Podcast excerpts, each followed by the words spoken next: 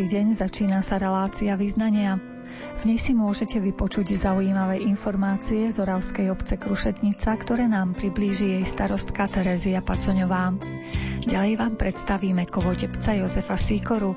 Ten nám pomôže preniknúť do čarov tohto umeleckého remesla. Zastavíme sa aj v obci Hendrichovce. S kanonikom Jozefom Šechným sa budeme rozprávať o najnovšej Božej muke, ale aj o zaujímavých kostoloch v tejto obci. Reláciu pripravili zvukový majster Jaroslav Fabian, hudobný redaktor Jakub Akurátny a redaktorka Mária Čigášová. Vítajte pri jej počúvaní. Nechej všeho být a poď si ke mne za stůl na pár minut sednout. Dejme zbraním klid a kledu odhodlání oči nepohlédnout. Prostým sledem slov chci jen trošku bílé ubrat našim vločkám. Černé z šátků vdov, slyš má čtyři slova, já na tebe počkám.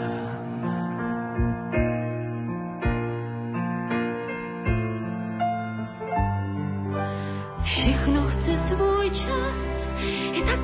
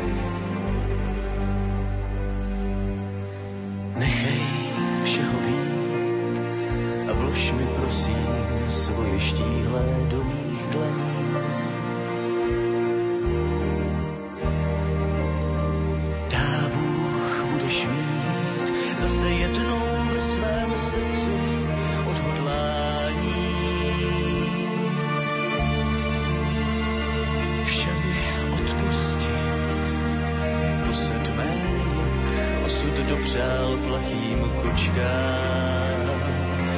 Jestli budeš chtít,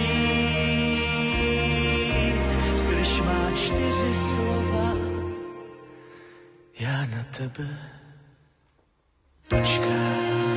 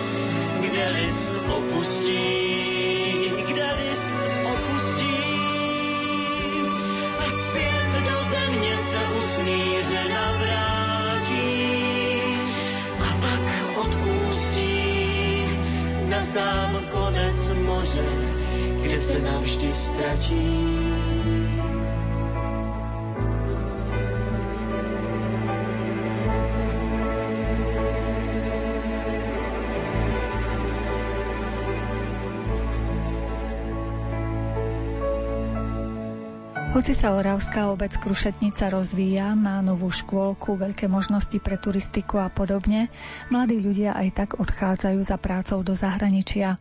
Starostka pani Terezia Pacoňová to však nevzdávam. Kúsok po kúsku obec skrášľuje a vynovuje. My sme sa v rozhovore dostali aj k množstvu osobností, ktoré sa buď to v Krušetnici narodili, alebo majú s ňou nejakú inú spojitosť. Obec vydala aj publikáciu, ktorá mapuje jej históriu. Napríklad už v roku 1894 bol taký známy Anton Granatier, ktorý už v tom čase začal chystať na podklady pre písanie dejín, ktoré teraz realizoval pán docent Matej Florek, kde vydala aj monografiu obce Krušetnica ku tomu 425. výročiu Okrem týchto osobností je ešte veľa známych aj mladých ľudí, napríklad e, vysokoškolský pedagóg Svetoslav Mikita, ktorý je maliar, venuje sa tomu modernému umeniu. Taktiež z našej obce bola ako môjmu srdcu blízka profesorka pani Mária Damčíková, teraz žijúca na dôchodku ktorá vyučovala celý čas na gymnázium námestové, čiže odchovala, dá sa povedať, veľa významných ľudí. Taktiež korene starí rodičia bývalého guvernéra Jozefa Makucha siahajú do Krušetnice. Môžem povedať, že aj za bývalej vlády sme mali poslanca Národnej rady, pána Igora Janskolíka, čiže môžeme povedať, že naša malá dedina, mala veľa významných osobností a takto by som mohla spomínať ešte ďalších a ďalších. Takže poďme do súčasnosti Krušetnice. Máte dostatok mladých ľudí, teda máte budúcnosť Krušetnice a máte pre nich školy a nejaké zaujímavé krúžky? S tou budúcnosťou našou je to tak všeliak. Teraz napríklad mám 8 prváčikov v základnej škole, čiže u nás sa rodí tak priemerne možno, že 11-12 detí ročne. Tým aj je úbytok taký, čiže aj starší mi takto odchádzajú. Takže môžem povedať, že je to také plus minus, sme na tej istej úrovni už niekoľko rokov. Čo sa týka škôl, v našej obci sme mali starú škôlku, 80-ročnú. A už za môjho pôsobenia sme túto škôlku urobili rekonštrukciu, takže sme úplne do základa ju zbúrali a postavili novú materskú škôlku s kapacitou detí 40. Taktiež máme vybudovanú peknú novú základnú školu, kde chodia deti ešte aj zo susednej obce Lomna. Máme školu 1 až 9. Pokiaľ ide o možnosti športovania, kultúrneho vyžitia pre týchto mladých ľudí? U nás v Krušetnici máme tri ihriská, máme futbalové, multifunkčné a ešte také akože nohejbalové. Máme bežeckú dráhu, takže myslím si, že je miesto, aby mládež športovala. Máme telocvičňu, čiže dá sa povedať, že v zimnom období futbalisti trénujú v telocvični, v jesenom období sú tu na multifunkčnom a cez rok hrajú na futbalovom ihrisku, čiže je možnosti dosť. Čiže predsa len je taká nádej, že tá obec sa bude stále rozvíjať ďalej, keď tu máte takéto možnosti pre mladých ľudí. Snažíme sa o to. Teraz začíname robiť územný plán obce, čiže chceme rozšíriť stavebný intravilán. Teraz momentálne máme intravilán s kapacitou asi 60 miest pre rodinné domy, 30 nám už stojí ale chceme rozšíriť úplne do okola všetko, aby sme mali proste dostatok miesta pre našich občanov, lebo doteraz máme taký problém, že okolo toho vleku rekreačného zariadenia nám pozemky skupujú predovšetkým občania z Bratislavy. Dá sa povedať, že aj ceny nám zdvihli, lebo momentálne ide meter pozemku v tejto oblasti po 50 eur. Takže pre našich je to akože nemysliteľné tak sme sa rozhodli, že v tomto území urobíme zmiešanú výstavbu, aby mohli aj naši občania stavať rodinné domy. Pokiaľ ide o vašich občanov, kde majú možnosť získať prácu? Je to niekde v okolí alebo sú nutení treba aj ďalej odcestovať za prácou? Ženy majú možnosť zamestnať sa v Oravskej lesnej, v Panči námestové, a muži, je to strojárne námestovo, ale predovšetkým, dá sa povedať, že všetci mladí chlapci dochádzajú za prácou do zahraničia, takže dá sa povedať, že v priebehu týždňov rodina je bez mladých chlapcov, takže všetko pracuje v zahraničí.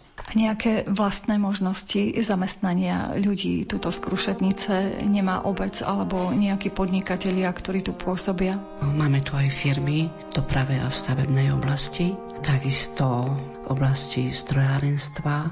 Potom máme tu v obci asi štyroch farmárov, kde jeden zamestnáva tiež ľudí z obce a inak sú tu živnostníci, ktorí sa živia stavebnými prácami.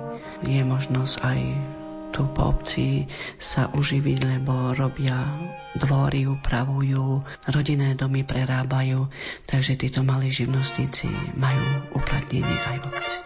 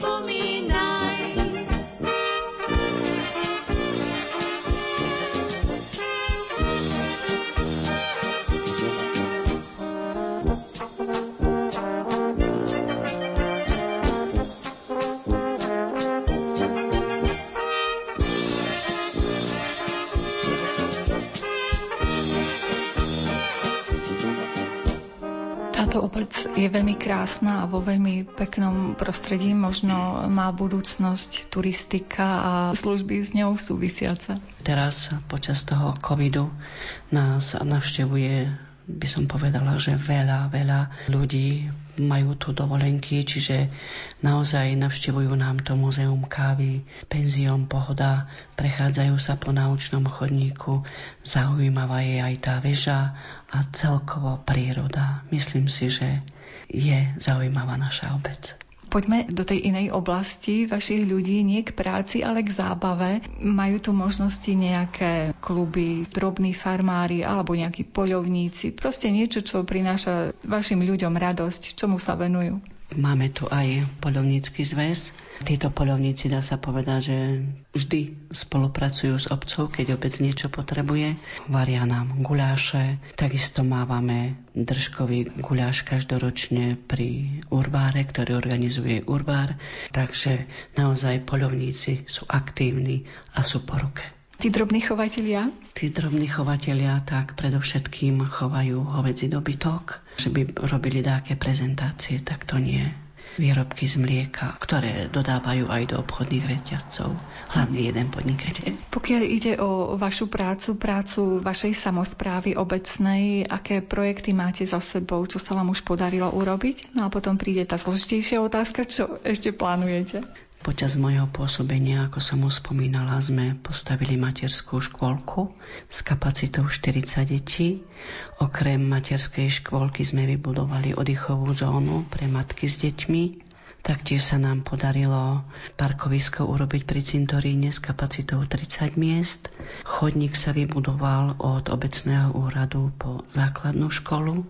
Taktiež sa mi podarilo prerobiť elektriku v obecnom úrade v kultúrnom dome aj kúrenie. Taktiež podielala som sa na vybavovaní dotácie na hodiny na kostolnej veži. Taktiež sme zrekonštruovali dom smútku. V Lani sme rozbehli projekty Vieliatkovej veže, rekonštrukciu hasickej zbrojnice, ktorá momentálne prebieha. No a mám rozbehnuté projekty na rekonštrukciu kotolne materskej škôlky, čo som sa už informovala po formálnej stránke, by to bolo v poriadku. Ešte sa čaká na odborné posúdenie. Mám rozbehnutý územný plán obce, Takisto beží projekt, hovoríme tomu MASKA, čiže miestnych akčných skupín, kde sme zapojení 23 obcí. No dúfame, že nám to vyjde. Takže myslím si, že dosť mám toho rozbehnuté, len keby sa nám to podarilo aj zrealizovať. Odkiaľ získavate zdroje? Lebo zrejme z tých podielových daní by ste celé to spektrum prác nemohli urobiť. Predovšetkom sú to dotácie. My sme malá obec do tisíc obyvateľov, čiže ideme z PRVčka, Taktiež asi 3-4 krát sa mi podarilo dostať dotáciu z ministerstva financií. Za tieto peniaze som urobila rekonštrukciu vodojemu, ako som spomínala aj tie hodiny na veži. Takisto každoročne žiadame o dotáciu z ministerstva kultúry na vybavenie knižnice, kde máme e, už celú zdigitalizovanú, zariadenú, proste počítač, internet, všetko máme zavedené, takže naozaj sú to len a len dotácie a však ku každému projektu vám treba 5% spolúčasť, takže dá sa povedať, že máme čo robiť, aby sme my prefinancovali tú spolúčasť. A čo našetrím peniaze? Urobím čas miestnej komunikácie, proste vždycky sa niečo nájde. Že aj viacero zdrojov, keby prišlo do obce, tak hneď by boli investované. Áno, áno. Ja kde sa pozriem, tam vidím dieru, ju treba zaplátať. A, no, mám vízie ešte, ale dúfam, že sa mi to podarí. Uh-huh. A môžete ich prezadiť? Mojím snom je ešte zatepliť túto budovu obecného úradu s kultúrnym domom. To mám ako srdcovku a ešte by som chcela dorobiť miestne komunikácie v tom intraviláne síly. Ako vás tak počúvam ja a naši poslucháči, tak naozaj starosta je od slova starať sa. Množstvo starostí má. Čo vás naopak poteší ako starostku? Kedy máte radosť? Radosť mám, keď stretnem spokojných občanov a keď mi povie, taká som spokojná, tak rada chodím do toho cintorína, tak je tam ticho a čisto ako doma v obývačke. Ma to poteší na srdci a zasa na druhej strane mám takú teóriu, že čo ma nezabije, to ma posilní. Takže nečakám, že ma budú chváliť alebo ďakovať, ale mám pocit dobrý, keď sa mi niečo podarí, keď sú občania spokojní. Stačí mi, keď váhy budú vyrovnané, že nebude jedna váha pretláčať druhú. Už na polia sa dá zvláštny jas. Vždy na večer volá blízky hlas. Po skratkách známych ciest sa nechám len tak viesť v predstavách sa nechám viesť. Hora, vysoká hora,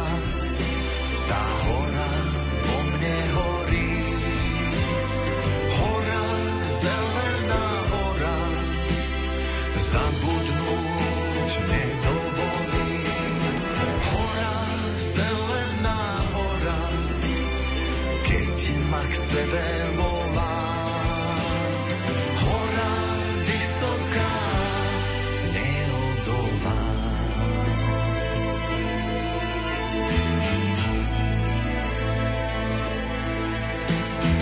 Pamätám, si ten svet.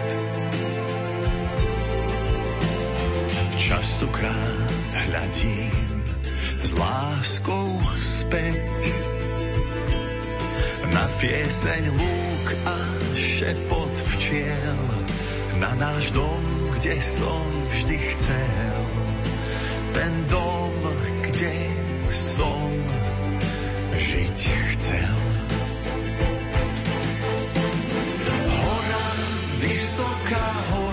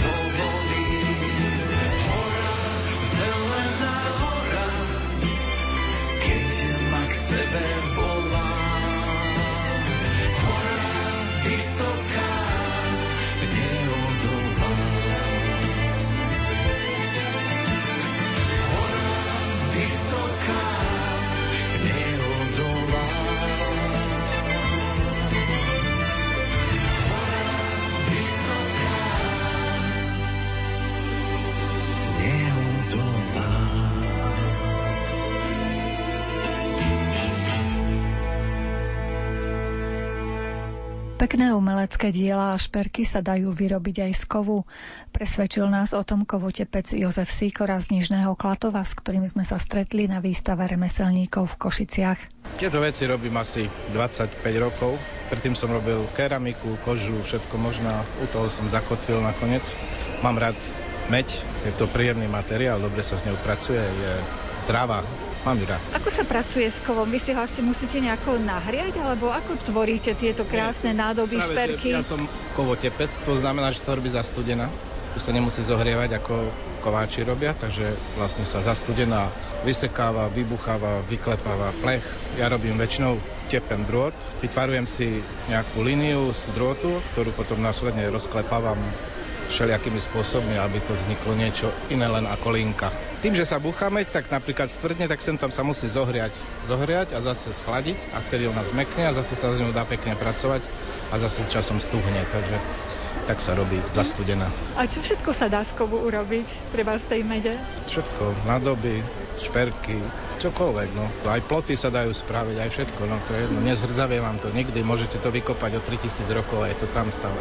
Máte nejaké obľúbené témy alebo niečo také, čo radi? Mám rád špirálu, ktorú využívam na 100 spôsobov. Je to taká živá vec, ktorá vzniká a je z toho dobrý pocit všade, všetkých tých grafikách alebo kultúrach, alebo čo sa špirála používa. A ostatné je moja taká výtvarná táto, no proste, čo sa mi páči, to urobím. Najprv to skúsim vymyslieť, potom to skúsim vyrobiť v úvodzovkách, aby nejaký, nejak sa to dalo rovnako spraviť. A potom urobím takéto malé krátke série, ktoré vyskúšam na predaj. Pokiaľ sa predávajú, urobím ďalšiu a pokiaľ nie, tak sa to zruší a sa robí niečo iné. A to sa tak pridáva roky, ako keby toto je niečo, čo z toho vzniklo vlastne, čo ľudia už viac menej majú radi a kupujú. Ako to niekto nazýva, že pilotný projekt pustíte do obehu a zistíte. Áno, áno, áno. Tak, jak niekto, ako sa pripraví vec, ktorá sa vyskúša, či vlastne ľudia na ňu reagujú. Keď vidím, že niekedy sa páči, niekedy sa veľmi páči, niekedy si to nikto ani nevšimne rok, dva, hej, akože tá istá vec sa niekedy vôbec nevie predať napríklad, hej, však musíte ju posunúť niekde inde a dať ju do vývoja, do vzoriek, do nápadov.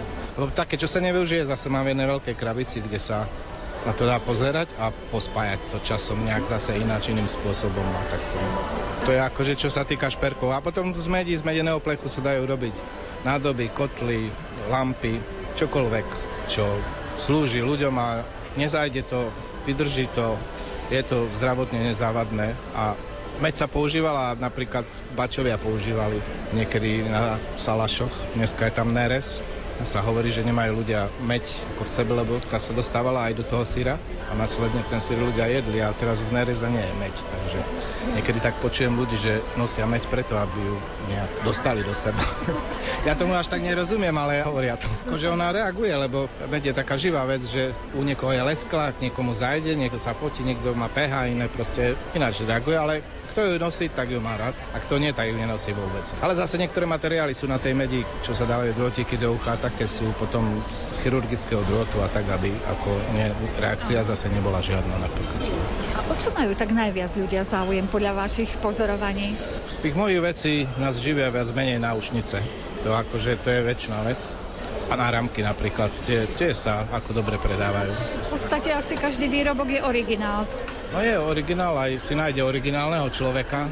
Čiže náramky sú veľkosti, prstenie sú veľkosti, viete, to musí byť ako široký záber, aby som uspokojil každého. No, keďže to je moja hlavná činnosť, tak nerobím to len ako koniček, ale snažím sa to naozaj urobiť ako profesionálne. Keď som sem k vám prichádzala, všimla som si vaše náradie, ktoré mi pripomínalo zubného chirurga skôr, čiže aj vy pracujete s takýmito náradiami, kliešťami. Moji kolegovia sú v podstate zubní technici. Tí robia ako v podstate tú istú prácu ako šperkári. Používajú drotiky, kliešte, okrúhle kliešte, všetko na tvarovanie. Niekedy sa napríklad z tých drotikov robili mostiky a takéto veci ako z tých chirurgických a oni tie nástroje vlastne tie isté sú, no proste ako šperkári používajú. Rúsne kotúčiky, také no veci, no ako. Robil som niekedy v Mestskom ústave národného zdravia takedy dávno a tam som zistil, že čo oni všetko majú, zubárskí technici, no a vtedy vlastne používam aj tie ich veci. No. Či sa to usvedčilo aj vo vašej tvorbe? Sú normálne zámočnícke záležitosti a zubárske sa dá. ako čo sa týka nárade. A prečo práve kovu ste si vybrali ako tú svoju Ja som vyučený zámočník dávno takedy, ale som sa k tomu oblúkom vrátil, lebo hovorím, som robil amatérsky keramiku, toto, ale nakoniec viem s tým materiálom robiť naozaj všetko už od dávna, hej, lebo som bol železiarniak, akože normálne som tam chodil do učilišťa, takže možno preto, neviem. No. Keď som už chodil do učilišťa, som robil nejaké prívesky, ktoré mi som tam musel zničiť demonstratívne, pretože sme boli v učilišti a sme sa iné veci učili, ale už vtedy sa pamätám, že som takéto veci robil, takže som si vrátil k tomu, neviem. Otec bol taký tiež, že vedel si všetko spraviť, takže otec mi povedal, všetko, čo vidíš, niekto spravil, a určite sa to dá spraviť, takže nie je problém. Proste dneska to už neplatí, niečo je dneska odliaté, alebo také, no. Ale niekedy bolo všetko zmontované, zošrubované, spojené s obyčajným spôsobom. Ne? Takže sa to dalo vydedukovať, ako sa to spravilo. No. Aj ručná práca sa takto dá väčšinou vydedukovať, ale tie novšie veci ťažšie už. Ne? sa ani neotvárajú, ani neopravujú, ani nič sa s nimi a to je zaujímavé, že ľudia sa ako keby vracajú naspäť k tým starým veciam. Mám taký dojem, že opäť túžia po vlastnom koberčeku alebo aspoň kúpiť si koberec alebo takú ručnú prácu nejakú si zabezpečiť skôr ako niečo také umelé. Ľudia chcú to, čo nemajú. A keď majú teraz je techniky a všetkého elektroniky veľa, tak asi menej je toho, tak asi toto chcú možno viacej. Keď toho niekedy bolo veľa, tak zase chceli, ja neviem, video alebo čo. Ale teraz to je možno tak, že táto vec sa stáva zácnejšia trošku ako predtým. A na čom teraz pracujete, keď môžete prezradiť? Tu sú nejaké kvietky? No, to sú náušnice, ale Aha. ja som tak šialene kreatívny, že ešte aj keď ukladám náušnice vyrobené, tak im musím kladať nejaký obraz, lebo by som ich nevedel len tak hodiť, takže len to pripomína kvet, ale v podstate sú to náušnice. A ja som myslela, že kvietok to bude. Alebo náhrdelníky som z toho robil tak, uh-huh. že boli také slzičky, ktoré sa zväčšujú, zmenšujú proste takto. A toto je torzo z toho náhrdelníku ako náušnice. Čiže možno pri ďalšej prezentácii remeselníkov už toto uvidím medzi hotovými výrobkami. Môže byť, akože tam stačí kruhový drôtik spojiť nejakú podložku a je nádherný kvet z toho, ako, alebo brož. A to ma môže niekedy napadnúť, niekedy nie, no ale väčšinou si aj také veci potom spotím a môžem si pozerať, že čo by asi z toho mohlo byť. Chvíľu sem a chvíľu tam zvony v diálke počúvam. Chvíľu sem a chvíľu tam zvony v diálke počúvam.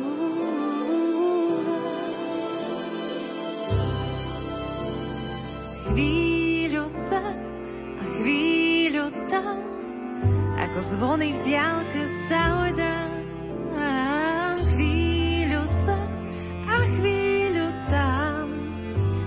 zvony v diálke sa odá.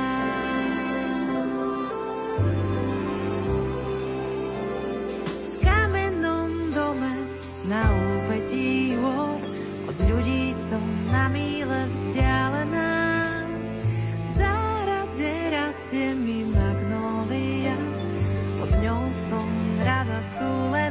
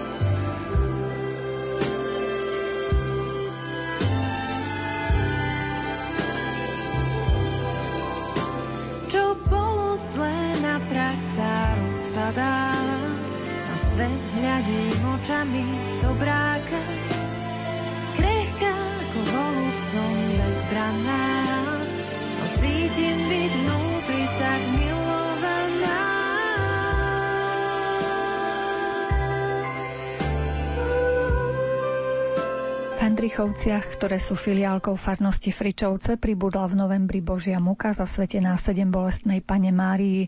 Pod touto novou malou sakrálnou stavbou je podpísaný rodák z obce kňaz Jozef Šechný. Božia muka sa nachádza v blízkosti 15-ročného kostola, ktorého patrónkou je Ružencová panna Mária. S kanonikom Jozefom Všechným sme sa porozprávali aj o tom, ako vznikla myšlienka postaviť Božiu muku v areáli Hendrichovského kostola. Celá tá myšlienka stojí na tom, že sedem bolestná ten relief, ktorý je v tejto Božej muke. Bola táto plastika ako patrocínium v jednom kostole, ktorý sa postavil na rýchlo a nebolo na skutočné veľké patrocínium, tak sa dalo toto patrocínium. Je to verná kopia alebo zmenšenina z baziliky Božieho milosrdenstva alebo zo svetine Božieho milosrdenstva v Karakove z našej kaplnky. To je zmenšenina jedna ku trom. Sedem bolestná je naša patronka, aj ten kostol je zasvetený sedem bolestnej, tam je iné patrocinium, inak ponímané, ale na druhej strane ovláda celý ten predný priestor svetine a dáva takú plnosť tomu priestoru, lebo toto bolo viac takého provizória dané, len aby rýchlo sa pri konsekrácii vlastne nebolo to také prázdne a aby poslúžilo veci. Potom toto patrocínium som narýchlo zaplatil ja, lebo pri oných kostoloch, keď sa dokončujú, je malo tých financií, tak keď sa vymenilo za skutočné po desiatich rokoch, tak som povedal, že kde si to treba umiestniť, že nestojí za to po desiatich rokoch, aby sa to len tak niekde nevyužilo, tak sa využilo práve týmto spôsobom, že tu na tom nároži pristúpe ku kostolu bola taká prázdna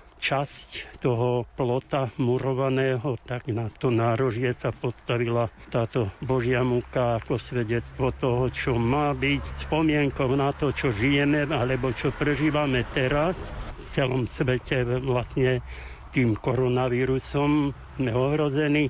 Ešte nemá tie textové časti, ale už bola požehnaná a je to kaponka 7 bolestnej, lebo náš národ má tú úctu, zodpovednosť i to poslanie na to, aby vždy sa vracal k tomu a najmä v tých kritických dobách vždy vedel nájsť ten vzťah taký hlbší, odanejší k Pani Márii. Tak toto má taký zmysel. No nejak celý ten vzťah bol taký, že som chcel vlastne, aby to podstatné bolo zdôraznené nejak, nebol som náročný voči nikomu, ani voči farnosti, ani voči veriacim. Nejak takto som videl ako pri svojej tej kňazskej službe na vrchole, že treba niečo zanechať. Hoci ešte do tej 50 je ďaleko, ale nevieme, či sa dostaneme, ešte chýba 4 roky, no ale či sa dostaneme k 50 tak vtedy, keď máme možnosť, máme robiť to, čo je potrebné a dať tomu taký kredit zodpovednosti za to, aby sme dokázali splniť to poslanie takej prítomnosti života uprostred cirkvy spolu s tým, čo máme v histórii nášho národa slovenského ako prejav dôvery voči Božej Matke. Kto požehnával túto Božiu muku, kedy sa uskutočnila tá slávnosť? Teraz veľké slávnosti nemáme, lebo sme obmedzení tými okolnostiami, ktoré sú. Nejak, e, vtedy sme boli vlastne šiesti, požehnával to pán dekan zo Veľkého Šariša, do ktorého dekanátu Frišovská farnosť patrí. A Hendrichovce sú filiálkou v tej farnosti Frišovskej, takže ten pán dekan, ktorý je vlastne v tom dekanáte šéfom, tak on bol tu aj na výročie požehnania kostola, teda na to 15. výročie a pri tom výročí sa požehnala aj táto kaponka. Kto všetko ešte pridal pomocnú ruku, aby sme to videli už takmer vo finále hotovú túto Božiu muku? Isté niektoré remesla boli, ktoré možná som aj vďačný, že prejavili pozornosť, čo ja viem, pán starosta, potom klampiar, pán puškar, no a tí, čo boli, tak e, boli síce zinadial, ale tiež pomohli práve tými murarskými a obkladačskými prácami, aby to vyzeralo v tom prejave, ktorý teraz vidíme ako možnosť toho, že vlastne už je to ukončené až na to, že ešte jedno M na kríž patrí tak, aby to bolo s myšlienkou marianskej úcty, kde je vlastne to mosazné M na kríži ako odznak toho, že to je aj ďaleka vnímané, aby bolo, že to je marianská kaponka. Naši poslucháči už vedia, že treba aj morové stĺpy, keď skončili pandémie, tak stvárňovali sedem bolestnú pannu Máriu. Čiže toto je ako keby taký novodobý morový stĺp. No tak myslím aj po stránke toho vyjadrenia je to taký štvrť kruh, ktorý hovorí o tom, že si myslíme, že sme múdri a rozhodnutí, ale vždy nám to uteka z toho kruhu nášho myslenia a preto ten štvrť kruh je taký aj, povedal by som, myšlienkovo zameraný na to, že nestojíme nejak v kruhu, ale musíme stať okolo pána Ježiša. A vlastne tak, ako Božia Matka naplnila toto poslanie, že sa stala nielen tou, ktorá priviedla na svet Ježiša Krista v tej ľudskej prirodenosti, ale aj prijala poslanie práve toho naplnenia, čo vo vykúpení bolo a pod krížom prijala nás za svoje deti, tak máme sa k nej utiekať a stále vrácať sa pod kríž. Aj preto je ten kríž e, na tej kaponke, aby sme vedeli, že áno, Pana Mária stala pod krížom a na kríži bude to Mko že by nám to pripomínalo, že áno, zobrala ho do náručia, keď ho sňali z kríža.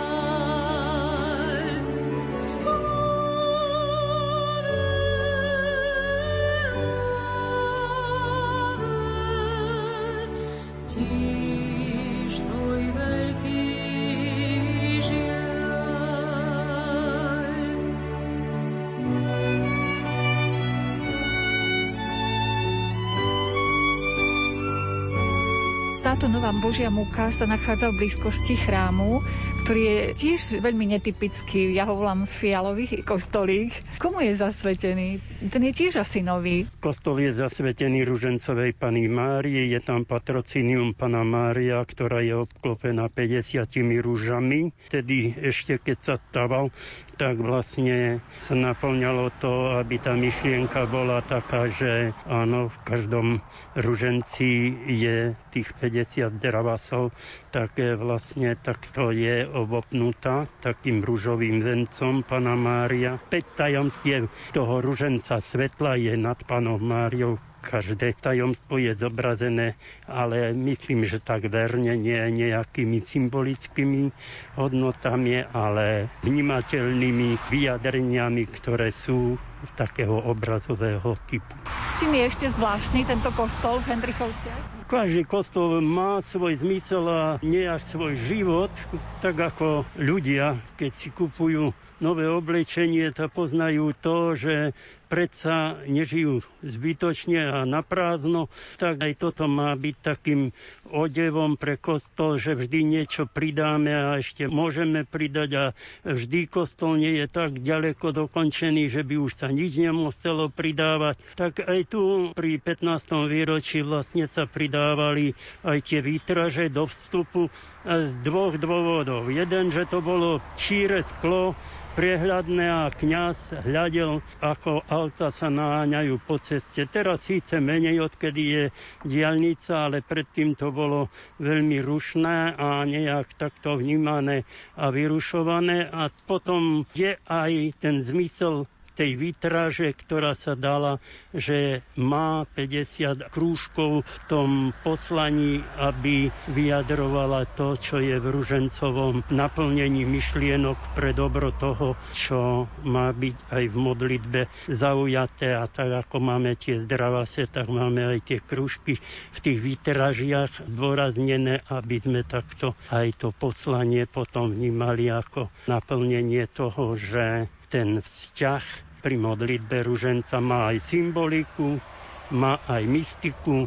ale má aj duchovnosť. Čiže keby sme zrátali všetky tie krúžky tuto na vytrážach, tu ich je 50. 50 malých krúžkov je a 10 by malo byť tých veľkých a 50 tých malých. A máte elektronické zvony alebo klasické? Elektronické zvony síce je jeden pohyblivý, obidva sú pohyblivé, ale len ako znázorňujú pohyb a zvonenie, ale nie sú akusticky prispôsobené, lebo sú to zavesené plasticky. Je myšlienka presťahovať do starého kostola tu zvony, no ale ich sme za to, i nie sme za to, ich chceme, i nechceme. Nechceme to robiť násilím. Museli by sme od pamiatkárov mať e, vlastne vyjadrenie, že to poslanie alebo to naplnenie je také, že sú premiestnené historické zvony na iné miesto. A tiež patrí asi medzi novšie kostoly. Má 15 rokov od konsekrácie, no a pri 15. výročí pripomienky konsekrácie bola poženaná aj táto Božia muka. Čiže Božia muka a chrám zasvetený Pane Mari, to je obrovská ochrana pre Hendrichovčanov. Ma teší, že ten rozvoj je taký dynamický, čo sa týka rozvíjania aj obce, lebo je tu teraz taká situácia, že sa stáva viacero domov, ani neviem presne koľko domov. A je to taká lokalita, ktorá mnohým sedí z viacerých dôvodov, nikde nebudem ich vymenovať, aby som niekoho neurazil, ale sú tu také základné veci, ktoré robia toto miesto takým milým a možno aj takým povedal by som komorným. Môžeme prezradiť našim poslucháčom, že vy k tomuto miestu máte veľmi blízky vzťah aj kvôli tomu, že je to vašim rodiskom. No tak e, iste som sa narodil tu, žil som tu nedlho, lebo potom som pošiel do sveta a som vo svete vlastne kde si od svojich 17 rokov, keď som maturoval, vtedy ešte bola 11-ročná stredná škola, tak som ako 17-ročný maturoval, no išiel som do sveta a už mal, menej som sa vracal tu, aj keď som bol v zamestnaní, nejak som sa menej vracal, keď som pracoval na geodézii ešte pred vstupom do seminára seminára. Potom som pošiel do seminára a už ako kňaz po vysviatke vlastne som bludil na mnohých miestach. Čo mňa ešte boli tu, možno je to, že nejak ten pôvodný kostol nie je v takej, povedal by som, dobrej pohode, ako by mal byť kostol. Bol to problém s pamiatkármi, ktorý trval 8 rokov, kým sme sa dojednali, že, alebo nedojednali, že nič z toho nemôže byť, preto sme začali stavať nový kostol, lebo vždy aj tie návrhy, ktoré boli, nepochodili, stále ich názor bol iný No a tým pádom vlastne stalo sa to, že sa to dostalo k tomu, že sa pošlo na nový kostol. Síce miesto má lepšie nový kostol, možno aj prostredie je, je také, povedal by som, pre tých mladších súcejšie, ale pre tých starších stále je to bolesť, ktorá je nezahojená práve preto, že tým pôvodným kostolom, ktorý bol zasvetený svetému Štefanovi mučeníkovi, ich spája celý život, hlavne kde si, no, aj mňa ešte, ale tých, čo majú po 75 a viac, tak ich spája ten starý kostol s ich duchovným životom. A nie je možné ho zachovať aspoň ako pamiatku, ten starý kostolík pre tunajších ľudí? Tri veci sú v našom štáte problematické. A to sú peniaze, ktoré sú, len nie sú na dobrom mieste. Potom to, že pamiatky sú na chvoste a to, že sakrálne pamiatky vlastne boli vždy vzdialené od 50. roku, kde si do toho tieňa, ktorý nikto nechcel odkryť, aby ozaj zasvietilo to, čo je svetlo úcty, zodpovednosti i pravdy. Mária, Matka, láskavá. Tvoja láska s nami zostáva. Prídi spolu so synom, prídi k nám. Nech ľuďom srdcia otvára. Prídi k nám, Bože, z neba, veď čakáme na teba. V obeti lásky, sviatosti, Bože náš, daj nám milosti. Ježišu kráľu, prídi k nám, veď Ty si náš priateľ a pán. Bez Tvojej lásky na duši máme vrázky a rúca sa v nás Boží chrám. Prídi k nám, Bože, z neba, veď čakáme na teba. V obeti lásky, sviatosti, Bože náš, daj nám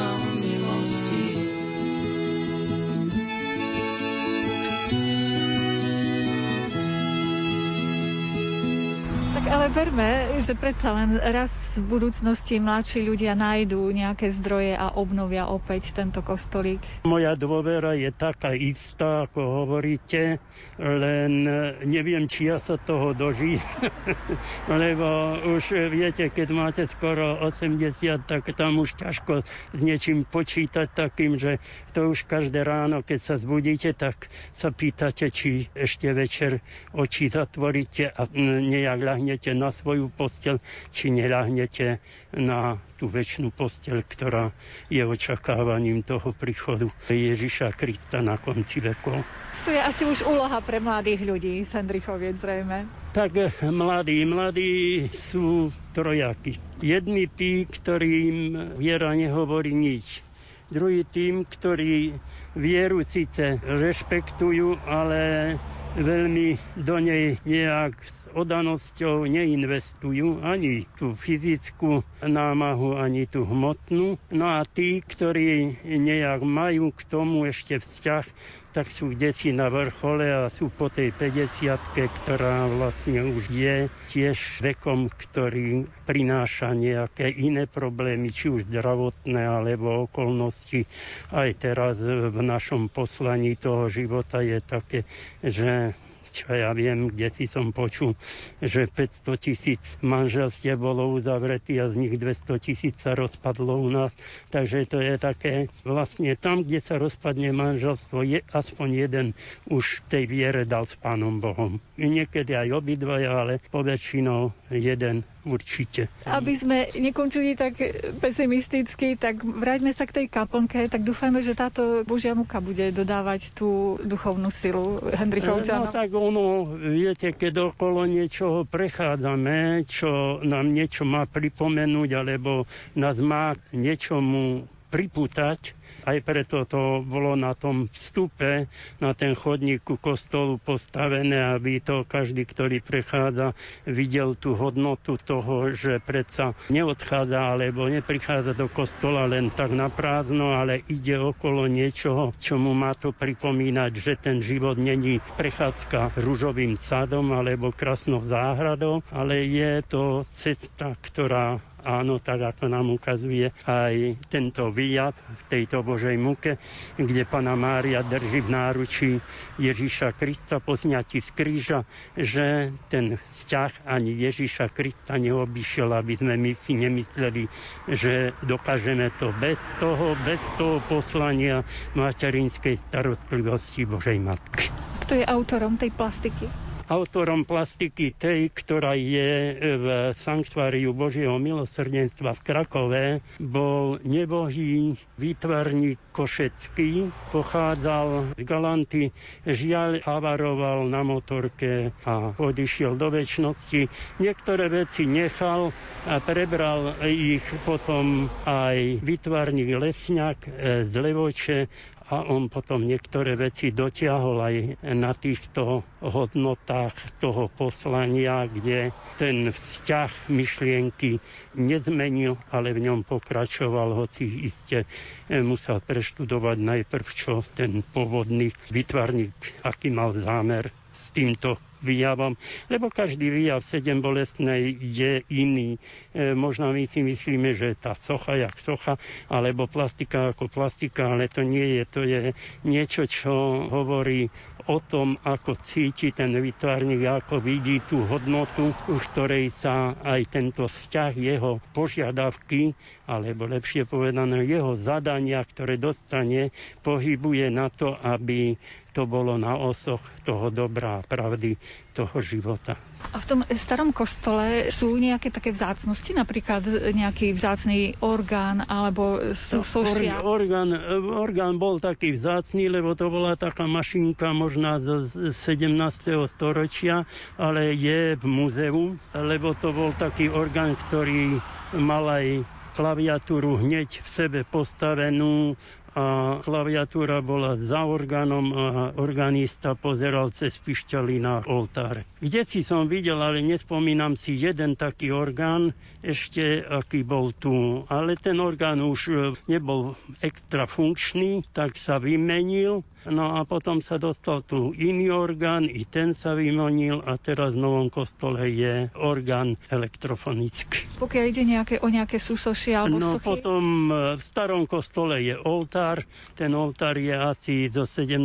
storočia tiež. Bol nejak renovovaný v roku 74, teda pred mojimi primiciami, no odvtedy je, ešte robila to Charita Červený kostolec, vtedy oni po väčšinou na východe robili tie renovácie a reštaurovali tie oltáre a cochy, takže oni to robili vtedy. Čiže určite ten starý kostolík mal tú svoju atmosféru, že naozaj tí starí ľudia túžia potom, aby tam mohli chodiť. Tam sa chodí na pohreby pri pochovávaní. No a potom ešte na sviatok svätého Štefana prvomučeníka by sa to nejak nezabudlo na to, že to je kostol ešte stále, aby to sa nevidelo len ako nejaká historická budova, a ktorá už nemá re duchovný ráz alebo duchovný zmysel.